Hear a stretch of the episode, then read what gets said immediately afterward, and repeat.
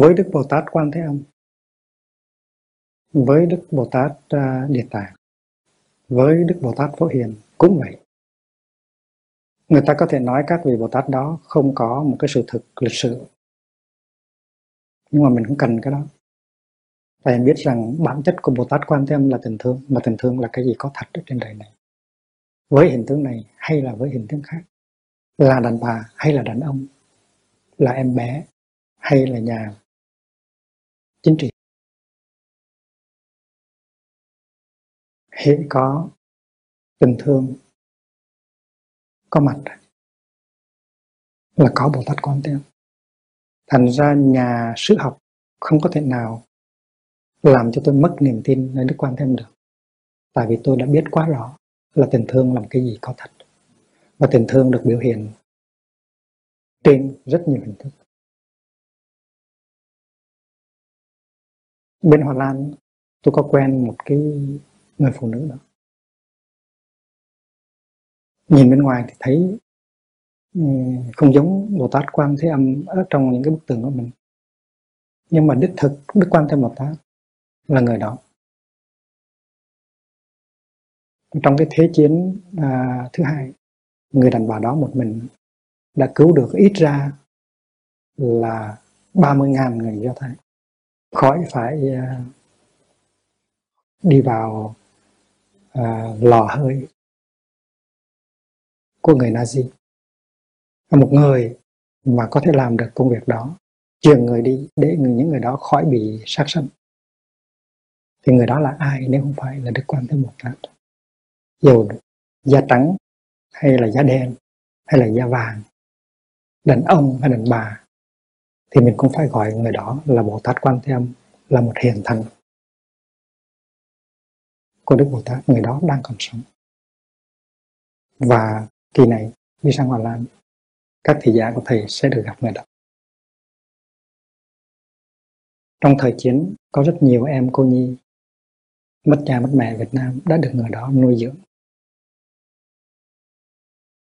Tôi cầu nguyện Bụt, tôi cầu nguyện Đức Bồ Tát tôi cầu nguyện Tổ tiên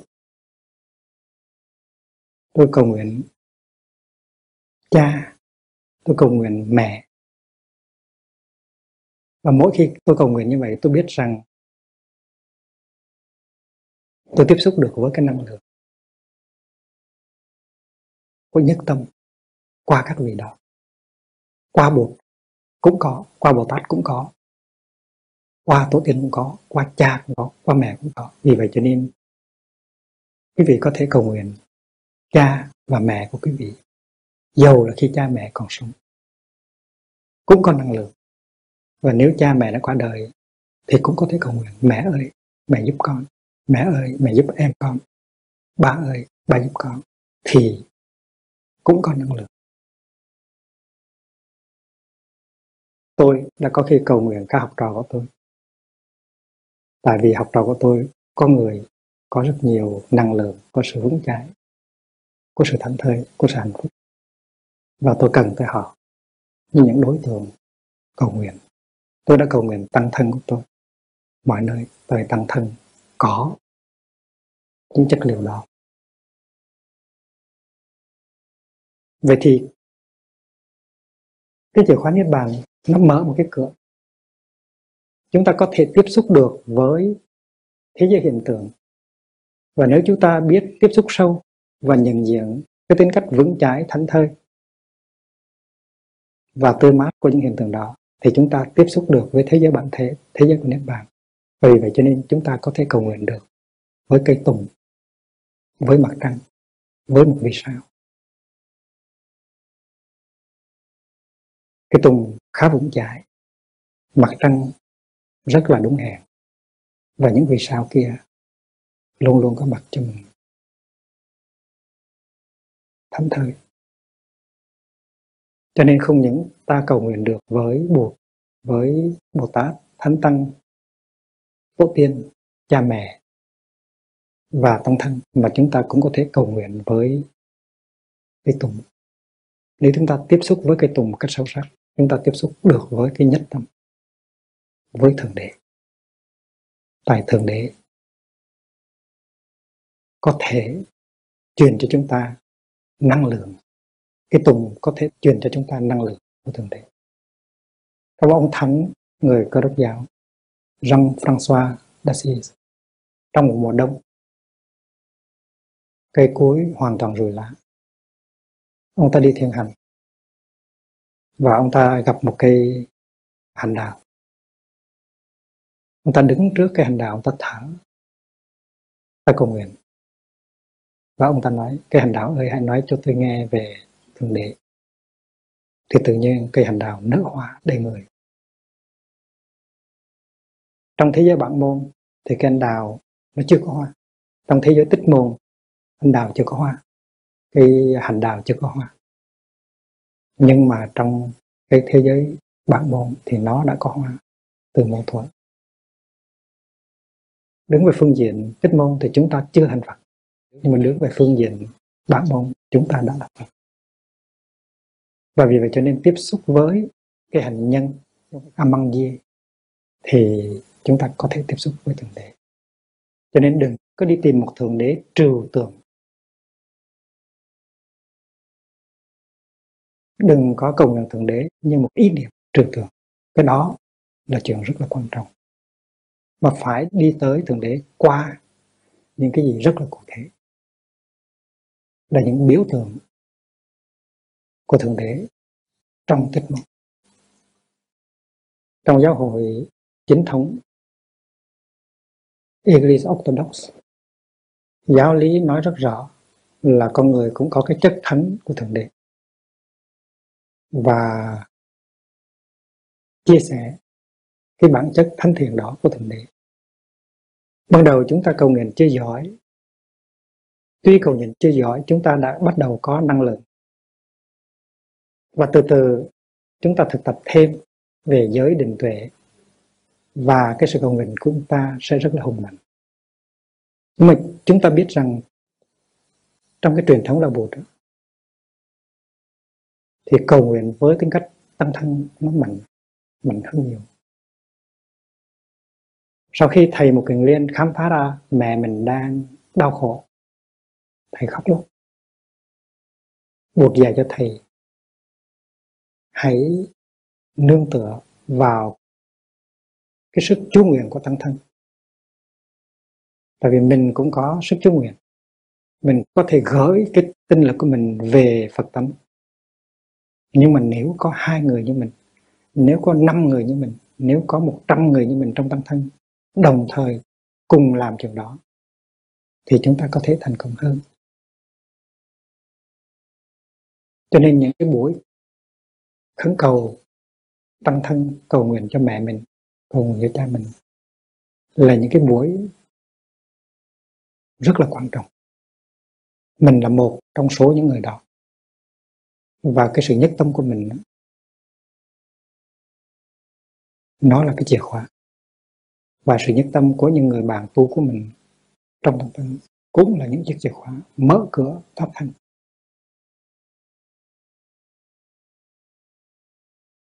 khi mà một tăng thân, một trăm người hay là một ngàn người cùng thực tập ba nghiệp thanh tịnh, thân tâm hợp nhất để mà gửi năng lượng, thì cái năng lượng sẽ lớn và có thể chuyển đổi được tình trạng, gọi là chuyển nghiệp.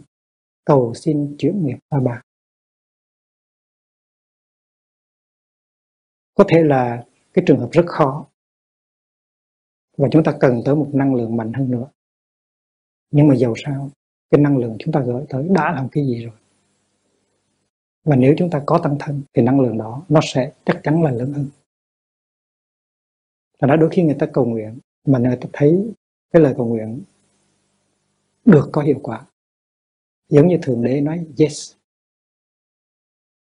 Và có khi chúng ta đạt tới một cái kết quả gọi là chưa được, not yet. Và khi chúng ta nói, chúng ta nhận được một cái kết quả gọi là có thể mấy bị có khi chúng ta nhận được một câu trả lời gọi là không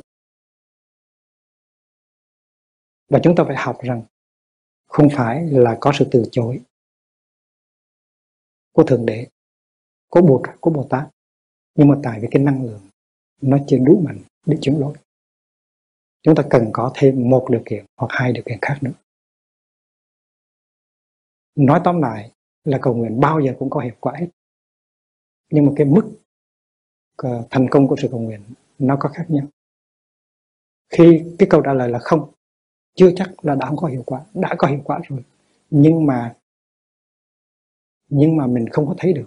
Mình cho là không. Tại vì mình đâu có biết được cái nhu yếu đích thực của mình. Và cái tâm thức cộng đồng và thượng đế và cái nhất tâm nó biết rõ hơn mình là cái gì tốt cho mình. Cho nên mình sẽ được cái đó. Mình không được cái cái mình cầu nguyện, nhưng mà mình được cái đó ví dụ như mình thi đậu, mình cầu nguyện cho được thi đậu. Nhưng mà mình cầu nguyện quá thì không có đậu. Rồi mình nói là sự cầu nguyện không có kết quả. Nhưng mà trong đó có thể có sự sắp đặt. Là nếu mình hỏng kỳ này thì kỳ sau mình sẽ vững chãi hơn rất nhiều. Chuyện này nó đã xảy ra rất nhiều lần ít nhất là trong cái lịch sử thi cử Việt Nam. Có một chàng trai đó, rất là thông minh. Và làm bài đáng được đầu. Tham hoa. Nhưng mà các con trường đã bàn với nhau rằng là tên này nó giỏi thật, nhưng mà nó còn trẻ quá. Nếu mình cho nó đầu cao bây giờ, thì sợ cái hiếu thắng của nó nó chưa được mài dũa và vì vậy cho nên kỳ này mình thấy đánh hỏng nó, rồi kỳ sau mình cho nó đầu cao đầu đầu đầu. Và các quan trường cho nó hỏng. Rất là oan ức. Bề ngoài giống như là một sự oan ức. Nhưng mà quốc gia đào tạo người là để có người giỏi. Không phải là người giỏi về phương diện tri thức, mà thôi mà người giỏi về phương diện đức hạnh. Và các quan trường đã hành động theo cái nguyên tắc đó, là đã muốn mài dũa cái hiếu thắng của người sĩ tử kia. Và nếu nó có chí lớn, thì 3 năm 3 năm thi qua khoa kế đối với mình có là gì đâu. Người ta phải có chí rất lớn, người ta có hoài bão rất cao, thì người ta mới có trở thành một vị Bồ Tát để mà hóa độ quần sinh được. Và vì vậy cho nên các vị giám khảo đã đồng ý với nhau là cho anh chàng này học. Rồi quyết định với nhau là kỳ thi năm tới 3 năm sau sẽ cho nó đầu độc. và cơ sự đã xảy ra như vậy. Anh chàng có thể đã đau khổ, nhưng anh chàng không biết rằng là tất cả những cái đó là để cho mình, để cho mình lớn lên hơn, để giỏi hơn. Và khi chúng ta cầu nguyện cũng vậy chúng ta tưởng rằng chúng ta không được cái đó nhưng mà chúng ta sẽ được một cách khác. Tại vì cái nhất tâm cái Phật tánh biết rõ về chúng ta hơn chính chúng ta. Cái tuệ của chúng ta đang còn nhỏ bây giờ chúng ta hãy đọc cái bài cầu nguyện à, lạy cha với cái uh, từ đó lạy cha chúng con ở trên trời chúng con nguyện danh cha cả sáng nước cha trị đến. Thì trong những câu đó, nếu mình biết nhìn bằng con mắt của người thực tế quán chiếu, thì ở đây mình thấy rằng là mình đang thực tập để tiếp xúc với bản một mình đang đi kiếm cái gì? Kiếm cái rất lớn. Không phải một cái nhỏ nhỏ như là lại chúa hôm nay đi, cho trời nắng để tụi con đi picnic. Mà không đi kiếm những cái hạt đậu phụng nhỏ nhỏ đó mà kiếm một cái rất là lớn lớn nhất. Cái đó gọi là nước chúa. Đai kinh đúng khẩm. Cơ tông ren viên và cái mục tiêu đầu tiên của sự đi cầu nguyện là tìm cầu nước chúa. La recherche du royaume de Dieu là cha chúng con ở trên trời. Tức là cái bản thể của mình, nó nằm ở bản môn trên trời nghĩa là không có nằm ở trong cái thế giới hiện tượng. Chúng ta không có thể đem thiên chúa, đem thượng đế để so sánh với những cái vật thù tạo. Les choses créées chúng ta không thể đem thiên chúa để một bên cái chuông hay là để bên hằng trái núi và nói đây là thiên chúa, đây là trái núi. Cũng như chúng ta không có đem một ờ, đầm nước mà so sánh với đợt sống chúng ta có thể đem một đợt sống để so sánh với một đợt sống khác, nhưng mà chúng ta không thể đem nước để so sánh với sông chúng ta có thể đem nước để so sánh với tuyết và mây, nhưng mà chúng ta không có đem H2O để mà so sánh với nước, với tuyết, với là mây. Tại vì một bên là tướng và một bên là tánh. Có phải như vậy không? Một bên là hiện tượng, một bên là bản thể. Và bản thể, tuy là nó là bản chất của hiện tượng, nhưng mà không có thể đặt chung với nó về hiện tượng. Rồi đó là bản thể, và nó bất cứ một cái danh từ nào cũng không có thể nào gọi được cái bản thể đó. Mình gọi là ala, mình gọi là thượng đế. Là một cách gọi thôi mình nói là đấng sáng tạo cũng là một cách gọi thôi. Tất cả những danh từ và những ý niệm mình có về thượng đế đều vô hiệu để mà chỉ cho thượng đế. Niết bàn cũng vậy. Niết bàn là một thực tại ta có thể tiếp xúc và sống được với, nhưng mà niết bàn không có một tên gọi. Tên gọi niết bàn là một tên gọi tạm thời. Niết bàn nó có nghĩa là sự tắt ngấm, sự tắt ngấm của tất cả danh từ sự tắt ngấm của tất cả ý niệm. Vì vậy cho nên, chúng ta gọi là God, hay là Dương hay là Thượng Đế, hay là Allah. Đó là những cái tên. Những cái tên đó không có đủ sức để dung chứa cái thực tại nhiệm màu kia là Thượng Đế. Cũng như chúng ta có khi gọi Niết Bàn là vững chãi, là thánh thân nhưng mà Niết Bàn còn hơn thế nữa. Lạy cha chúng con ở trên trời chúng con nguyện danh cha cả sáng. Chứ không phải là thượng đế muốn à, nổi tiếng như là một cô đào Sine đâu. Thượng đế đâu có cần được nổi tiếng như một cô đào Sine hay là một ông tổng thống. Có phải như vậy không? Thượng đế đâu phải là những cái hạt đầu phụng như chúng ta mà tranh giành muốn được nổi tiếng một chút muốn giàu hơn một chút đâu thượng đế đâu có muốn tranh đua với chúng ta để nổi tiếng hơn chúng ta đâu. Danh cha cả sáng là ở chỗ đó. Là phải thoát ra danh thì mới mới nắm được cái sự thật. Đạo đức kinh nói rằng là đạo khá đạo, phi thường đạo. Danh khả danh, phi thường danh. Cái đạo mà còn có thể đàm luận được đó, thì chưa phải là đạo chân thường. Cái danh cái tên mà có thể gọi được tên thì chưa không phải là cái tên chân thường. Danh khả danh phi thường danh. Vậy thì danh cha cả sáng phải là thứ danh đâu. Thứ danh mà không có thể gọi được. Bất khả tư bất khả nghĩ bất khả thuyết thì cái đó mới gọi là thượng đế.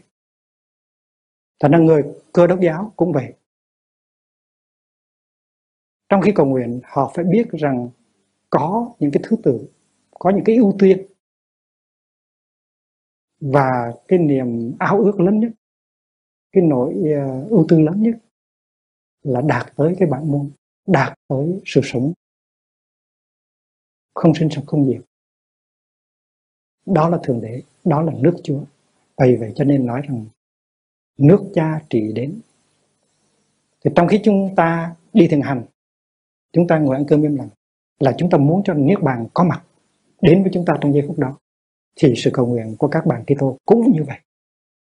Họ ăn bánh thánh. Họ làm lễ cưới. Họ làm đám ma. Họ hát thánh ca. Tất cả những điều đó đều là những cái lời cầu nguyện để cho nước cha trị đến, để cho cái nước Chúa nó có mặt trong giây phút hiện tại, đem cái bản môn có mặt ở trong tích môn và chúng ta sống được cả hai mặt, vừa sống được bản môn, vừa sống được tích môn. Nước cha trị đến, ý cha thể hiện dưới đất cũng như trên trời cái bất sanh, bất diệt đó, cái hạnh phúc, cái vững chãi, cái thảnh thơi đó. Nó không phải là chỉ nằm ở bản môn, mà nó phải nằm ở tích môn nữa. Ý cha thể hiện, your will be done, not only on earth, not only on, in heaven, but also on earth. Đó là nhờ cái chìa khóa của mình. Đó là nhờ ba cái chìa khóa trong chùm tam pháp ấn. Mình thấy được cái vững chãi, cái thảnh thơi, cái bất sinh bất diệt kia không phải là mình chỉ tìm ở trong niết bàn, mà mình tìm ngay trong sinh diệt, trên trời cũng như trên mặt đất. Tại vì có một thiền sư Việt Nam, khi mà đệ tử hỏi, con đi tìm sự bất sinh bất diệt ở đâu? Thì thầy trả lời rất rõ ràng, con đi tìm sự bất sinh bất diệt ngay ở trong chỗ sinh diệt. Con tìm nước ngay trong sông. Rất là rõ ý cha thể hiện dưới đất cũng như trên trời. Đó là cái phần lớn nhất của sự cầu nguyện. Xin cha cho chúng con hôm nay lương thực hàng ngày. Câu này là sự thực tập chánh niệm. Con không có đòi phải có lương thực cho ngày mai, ngày mốt và nhiều năm sắp tới. Con chỉ đòi, con chỉ xin có thức ăn để hôm nay mà thôi. Con muốn sống sâu sắc trong giây phút hiện tại. Chúng ta sống có nhiều lo lắng, chúng ta tham lam, chúng ta muốn dồn trữ, tích trữ. Mà chúng ta không có biết rằng cái giây phút hiện tại là quan trọng, là cất chứa sự sống chứ không phải là ngày mai. Và nếu chúng ta đầu tư cho ngày mai là chúng ta có thể bỏ quên cái sự sống mầu nhiệm trong giây phút hiện tại và vì vậy cho nên chúng ta phải trở về giây phút hiện tại để sống cho sâu sắc, cho đàng hoàng. Sống như thế nào mà nước, Chúa nó có mặt trong giây phút hiện tại? Đó là một lời cầu nguyện phải được thốt ra trong 24 tiếng trong một ngày. Tại vì sống trong giây phút hiện tại và sống sâu sắc trong giây phút hiện tại, mỗi giờ, giây phút hiện tại của đời sống thì lời cầu nguyện đó đâu có phải là trước khi đi ngủ mới nói bằng lời đâu, phải nói bằng cả ngày. Chúng ta có đủ những điều kiện để được hạnh phúc ngày hôm nay. Thì chúng ta phải cầu nguyện như thế nào để chúng ta tiếp xúc được với những cái điều kiện hạnh phúc đó trong ta và xung quanh ta? Nó có sẵn. Chúng ta cứ đừng có tham lam. Đòi hỏi ngày mai phải có, ngày mốt phải có. Và sự sống đời đời. Sự sống đời đời làm gì có, nếu giây phút hiện tại không có.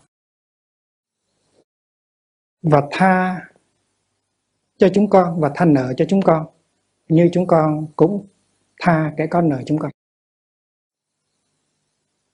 Những cái nợ này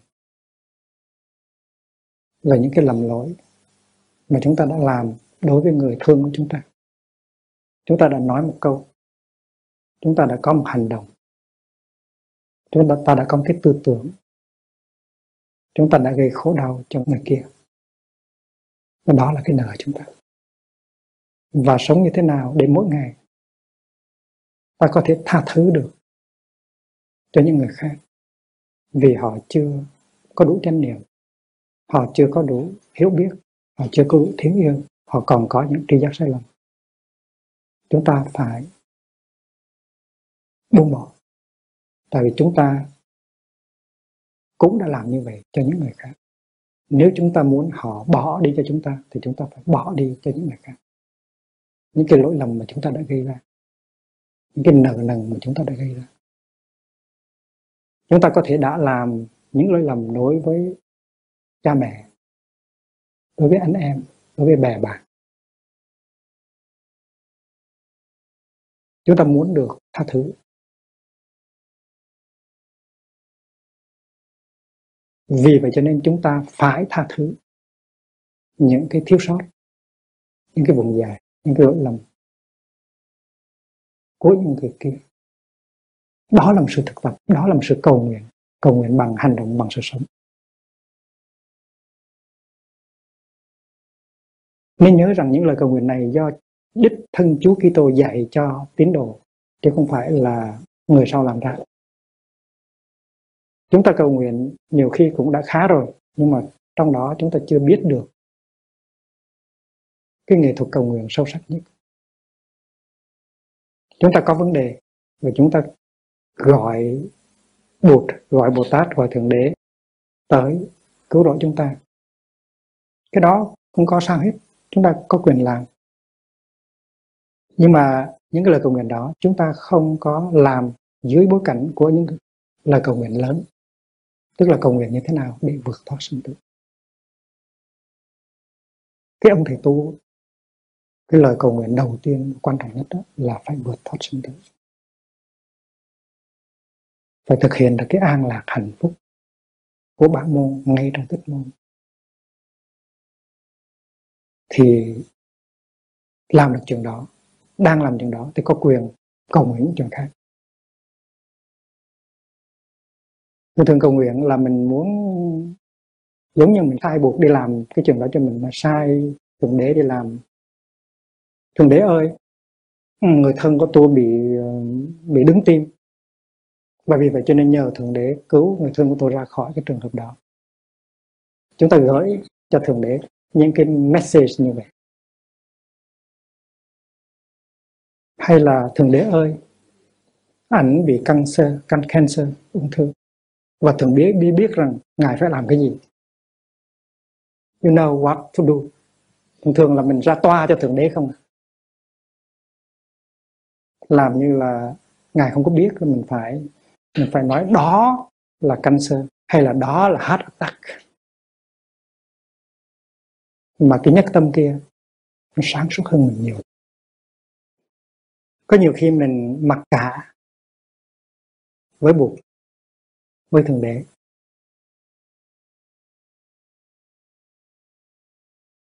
Lại buộc nếu mà buộc cho con cái đó, con sẽ cạo đầu, con sẽ ăn chay 3 tháng. Nếu con của con thi đậu, thì con sẽ cúng 10 chùa.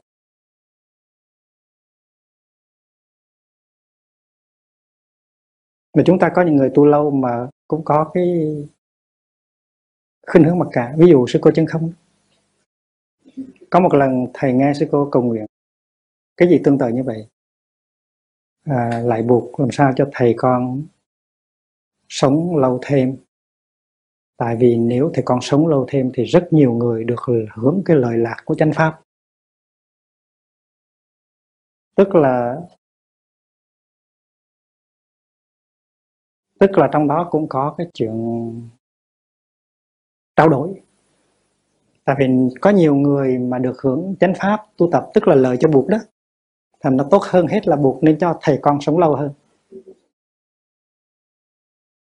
Là đức quán âm. Thì trái tim của sư cô rất là dễ thương.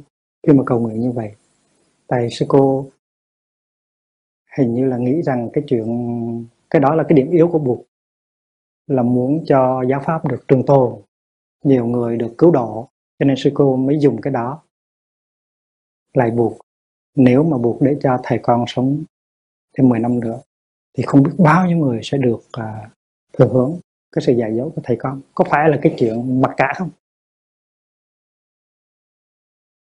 Nó là hình thái mặc cả nhưng mà nó ít thô hơn cái chuyện nếu mà con của con đầu thì con sẽ cũng mười chùa hay là con sẽ cạo đầu. Làm như mình cạo đầu thì buộc có lời lắm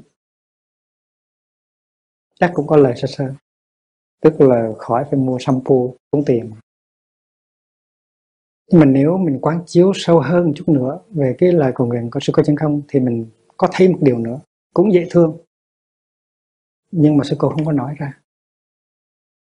Là tại vì sư cô nghĩ rằng thầy là người nương tựa của mình. Nếu buộc, tại vì ai không cần thầy hả thầy là cho nương tựa của mình mà mình chưa có giỏi nhất mà thầy à, không có ở với mình nữa thì có phải là mình hơi hụt hẫng không? Cho nên sư cô chân không cũng là có cái tâm trạng như tất cả các sư em của sư cô nghĩa là muốn cho thầy càng sống nhiều càng tốt. Bởi vì vậy cho nên trong cái cầu nguyện đó có một cái chút vị kỷ là muốn mình đừng có bị bơ vơ. Mình muốn có sự nương tựa lâu hơn. Có phải không à, sư cô à, à, phúc nghiêm với là đó là gì, nghiêm đó thiều nghiêm, có phải như vậy không? Có phải các con muốn cho thầy sống thêm không? Sống cho lâu lâu, càng nhiều càng tốt. Nói rằng là để cho nhiều người được lợi lạc, nhưng mà mình có chỗ nương tựa. Ta mới xuất gia được có mấy tháng mà sư ông tịch thì là rầu lắm. Cái đó cũng dễ thương, cái đó cũng tốt. Nhưng mà khi mà mình cầu nguyện thì mình biết được, mình có cái quán chiếu thì mình biết được cái chiều sâu của cái tâm của mình cầu nguyện như vậy thì thầy nghe thầy rất là cảm động. Nhưng mà cảm động không có đủ. Thầy phải quán chiếu thêm. Và thấy mình dầu là người Phật tử hay là người Kitô giáo, trong cái cầu nguyện, chúng ta thường có khuynh hướng mặc cả với thượng đế, với buộc dầu là mặc cả một cách rất là dễ thương. Do kinh kingdom kham, chữ kingdom đó, nước cha trị là dịch từ chữ Basileia nó có thể dịch ra bằng bằng ba cách. Một á, là royum tức là cái nước, một cái vương quốc. Đó là đứng về phương diện tướng mà nói. Nó có thể được dịch là royum tức là kính nung, là nước nước chúa nó có thể dịch là rót vô tê tức là tính chất của một vương quốc.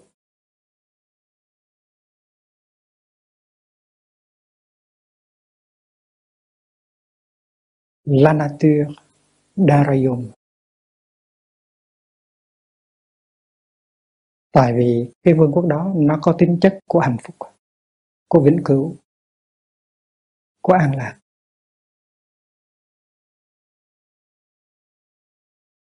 Tiếng Anh là gì?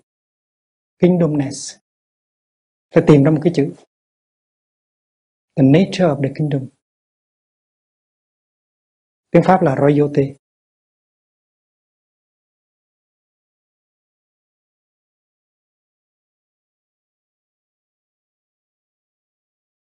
Kingdom nature và như vậy nó là cái thể của cái tướng royote là cái thể. Và royo, royom là cái tướng kingdom là cái tướng và kingdomness là cái thể. Thể là niết bàn. Tướng là cái thế tướng sinh diệt tức là có tướng và có tánh.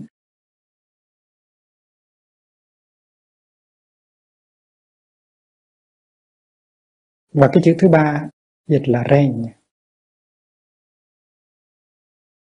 ren tức là trị. Nước cha, trị. Trị tức là cái hành động trị, tức là làm thế nào để cho cái nước đó, cái đời sống đó nó diễn biến ra renya là thuộc về hành động. Royom là thuộc về tướng. Và Royote là thuộc về bản thể. Bản thể là bản môn. Tướng là tích môn. Và renya là hành môn. Hành là hành động. Bản môn ultimate dimension, là Royalty là niết bàn. Là ground of being.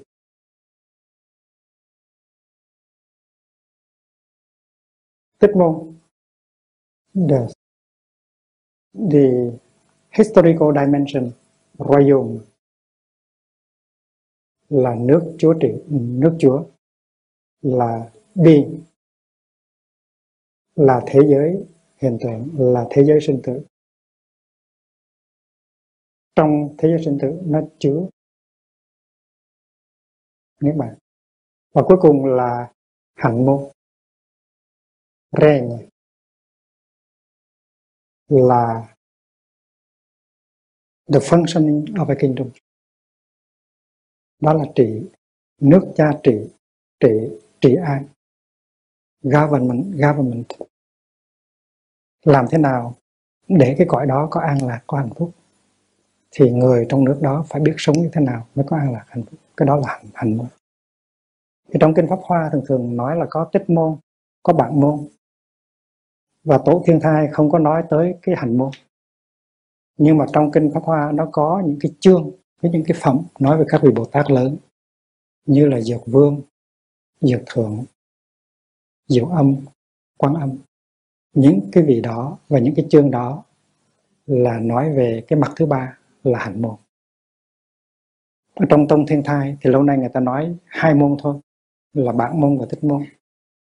Nhưng mà tại lần mai, chúng ta đã khám phá ra rằng cái khía cạnh thứ ba là khía cạnh hành môn rất là quan trọng.